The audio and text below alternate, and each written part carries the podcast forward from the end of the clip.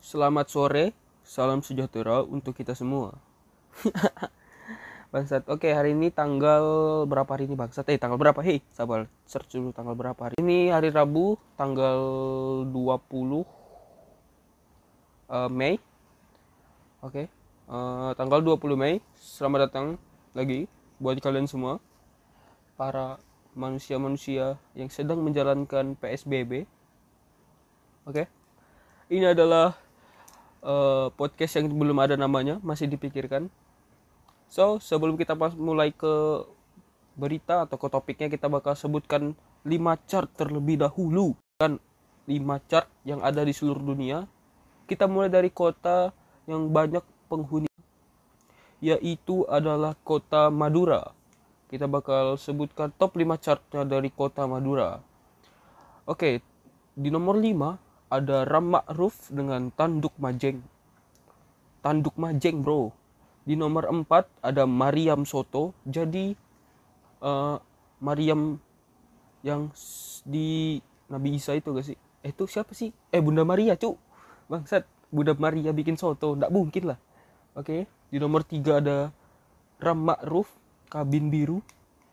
Di nomor 2 ada Ram Ma'ruf Ler Saaler. Jadi ini mungkin alat kelamin laki-laki. Ler Saaler, oke. Oh itu kata yang diulang, gue nggak tahu maksudnya apa. Anjing pakai gue bangsat. Oke di pertama ada Revlin Lan Bulanan. Oke Revlin Lan Bulanan. Oke kita bakal langsung masuk ke berita. Di berita ini kan kita lagi PSBB ya.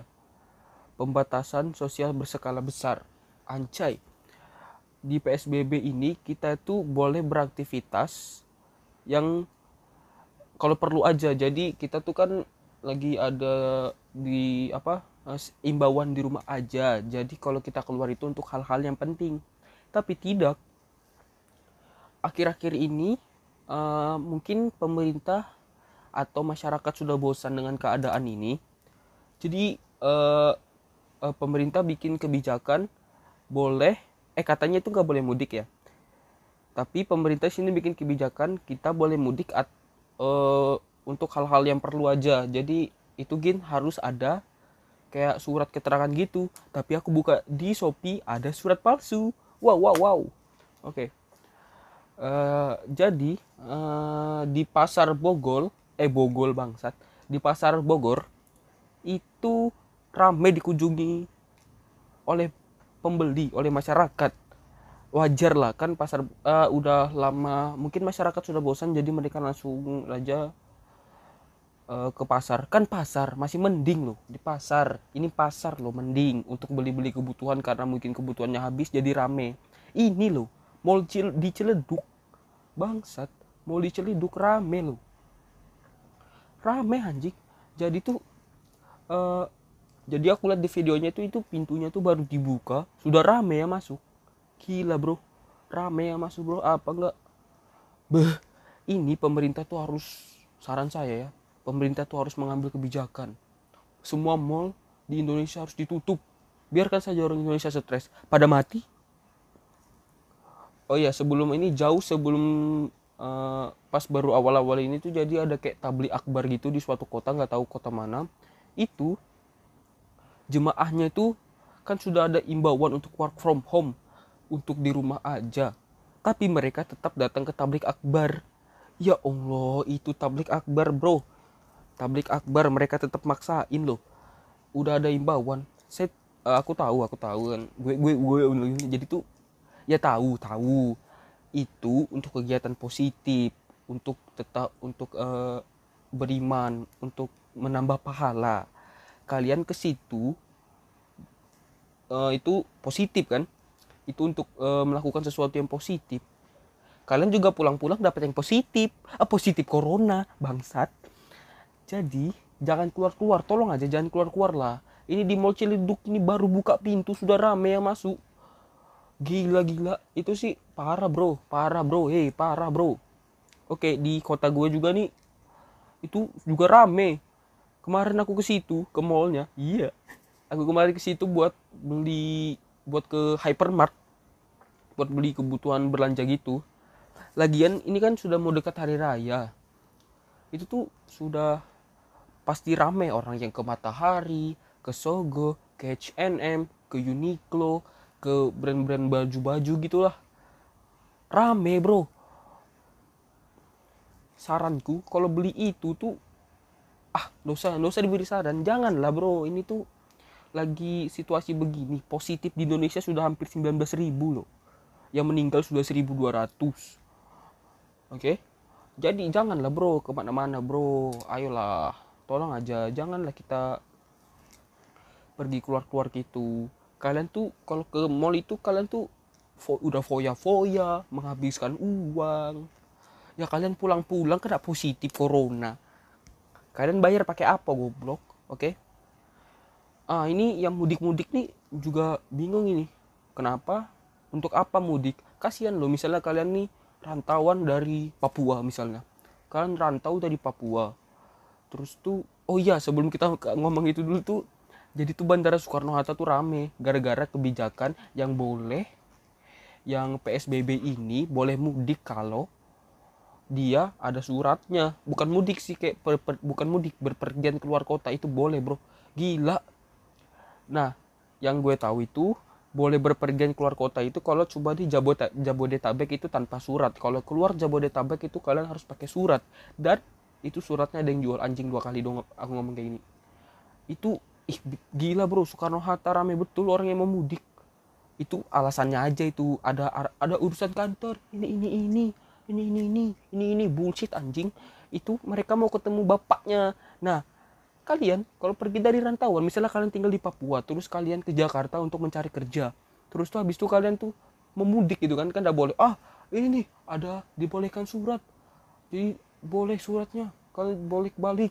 Kalau ada surat kesehatan kalian itu negatif corona. Terus kalian beli dari Shopee kan. Kalian nggak tahu kalau kalian itu positif tapi cuma imunitas kalian aja yang kuat. Terus kalian balik ke Papua ibu kalian kena positif corona. Eh nggak mungkin lah bangsat. Jadi kalau kalian di kos tetap di kos di rumah tetap di rumah. Kalian kan punya misalnya orang-orang yang tidak perantau kayak yang suka-suka pergi ke mall itu orang-orang yang sudah punya keluarga pasti. Mereka mau beli-beli barang-barang bro. Ini apa? Katanya kata mak gue juga kalau kata mak lagi bangsat itu uh, sholat id dibolehkan asal di lapangan tidak boleh di ruangan. Eh di lapangan atau di ruangan itu sama bro. Kalian misalnya kalau di lapangan itu pasti sholatnya itu pakai eh, dilapisi koran terus atasnya tuh ada sejadah. Pas kalian sujud di samping kalian itu corona. Kan tidak mungkin bro. Tak mungkin lah bro. Jadi sholat id mending harusnya ditunda di bukan ditunda sih di di tidak dilaksanakan agar mencegah dari anjing bunyi apa itu? Agar tidak eh, terkena virus corona kalian ya so kita bakal langsung masuk ke topiknya. Ya mungkin ini topiknya mungkin sedikit singkat saja karena ini masih episode pertama ya. Oke ini tentang dark jokes. Oke banyak dari kalian yang sangat suka dengan dark jokes dan sangat tidak suka dengan dark jokes karena kalian itu mudah tersinggung bangsat. Oke jadi gue bakal rinci dulu dark jokes. Pengertiannya doang ya. Dark jokes adalah humor atau guyonan atau candaan yang didasarkan dari hal-hal yang tabu hal-hal yang tabu terus itu dia itu bersifat negatif. Jadi misalnya gue sebutkan dark jokes ini gue tentang Afrika ya. Uh, kenapa orang Afrika eh bukan bukan orang Afrika itu bisa mukbang loh. Hah? kok dia bisa mukbang? Kan di sana nggak ada air sama makanan. Bukan mereka mukbang pasir. Nah itu itu itu adalah salah satu dari dark jokes. Oke? Okay? oke okay, ini di womantalk.com itu mengatakan penilit ini nih Menurut penelitian, orang yang anggap dark joke lucu kemungkinan memiliki genius IQ-nya di atas rata-rata. Oke, jadi gue sebutkan beritanya ini. Penelitian yang dilakukan pada 2017 terhadap 156 partisipan, pria dan wanita, mengatakan bahwa orang yang memahami dan menikmati lelucon gelap atau dark jokes menunjukkan IQ yang lebih tinggi dan kecerundungan kurang agresif misalnya uh, agresif itu kayak misalnya misalnya uh, misalnya kita bahas anak yatim. Itu ada dark jokes anak yatim begini uh, sabar sabar. Anjing klakson. Oke okay. anak yatim begini. Gue bikin acara. Acara misalnya bukber. Bikin acara bukber terus kita ngundang anak yatim. Kita nih posisi kita ini kita memiliki keluarga. Karena itu tidak memikirkan uh, nasib anak yatim tersebut bangsat. Uh, gue juga kasihan gitu. Aduh anjing pulpenku jatuh. Uh, misal gue juga kasihan gitu kan. Uh, anak yatim diundang ke ini ini ini ini ini ini, yang ngundang itu punya keluarga. Apa nggak iri sih anak yatim ini bangsat? Oke? Okay? nah buat uh, ya jadi tuh kalau misalnya ada dark juice tuh ya mending saranku sih jangan tersinggung lah. Kan orang-orang Indonesia ini suka sekali dengan namanya yang tersinggung. Mending kalian jangan tersinggung deh. Oke lanjut. Dibandingkan kecenderungan kurang agresif. Dibandingkan dengan orang tidak menikmatinya mereka yang menganggap dark joke tidak lucu disebut menunjukkan tingkat agresi tertinggi dan suasana hati terburuk dari kelompok itu. Jadi kalian kayak lebih mudah tersinggung gitu. Kalau kalian tuh misalnya kalian hidup di yang lingkungan yang lelucon-lelucon yang aman yang penuh-penuh dengan editor berkelas. Terus kalian tiba-tiba ada teman kalian yang mengatakan dark jokes dan mengatakan guyonan gelapin dan kalian itu tersinggung bangsat. Makanya hidup itu harus balance. Kalian itu balance. Ba harus seimbang bangsat. Kalian itu bisa uh, bisa berbaur dengan yang ini bisa berbaur dengan yang itu. Jadi ya tergantung sosial kalian sih. Jadi kalau kalian tersinggung pasti sosial kalian itu kurang kurang uh, kurang jauh mainnya. Kata temen gue tuh kurang jauh mainnya anjing. Oke? Okay? sebenarnya apa hubungan antara dark jokes dengan kejeniusan dan kejeniusan dan tingkat IQ seseorang? Menurut para peneliti untuk bisa menganggap lelucon gelap lucu dibutuhkan sedikit lebih banyak senam mental dari lelucon biasa. Jadi kalian nih nggak apa-apa pertama-tama tersinggung itu nggak apa-apa sih. Tersinggung pertama-tama terus tiba-tiba tuh kalian mulai terbiasa dengan uh, guyonan-guyonan itu terus kalian bisa menganggap itu itu bukan singgungan untuk kalian tapi itu untuk lelucon kalian harus bisa membedakan mana yang lelucon mana yang singgungan mana yang hinaan oke okay? oke okay. menurut para peneliti untuk bisa menganggap lelucon gelap lucu itu dibutuhkan sedikit lebih banyak senam mental daripada lelucon biasa proses yang sebenarnya rumit yang membutuhkan penguraian banyak lapisan makna hanya dari sebuah lelucon sehingga menciptakan sisi emosional yang membuat dark joke itu jadi terdengar lucu bukannya gelap oke? Okay?